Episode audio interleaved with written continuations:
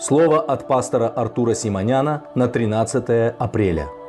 «Ложусь я, сплю и встаю, ибо Господь защищает меня. Не убоюсь тем народа, которые со всех сторон ополчились на меня». Псалом 3, 6 и 7 стихи. Блажен тот человек и тот народ, кого защищает Господь. В этом псалме царь Давид призывает не бояться. Если Господь свой защитник, не бойся ничего, Он хранит тебя. Одна девушка как-то поделилась, что боится спать в темноте, не гасит свет. Это ее беспокоило. Я спросил, веришь ли ты в Бога? Она ответила, да.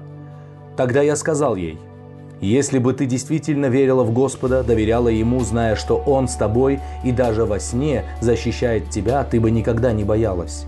Часто мы говорим, что верим в Господа, но на самом деле не доверяем Ему. Страх – это не что-то иное, как недоверие – может, думаем, что когда мы спим, Бог тоже спит?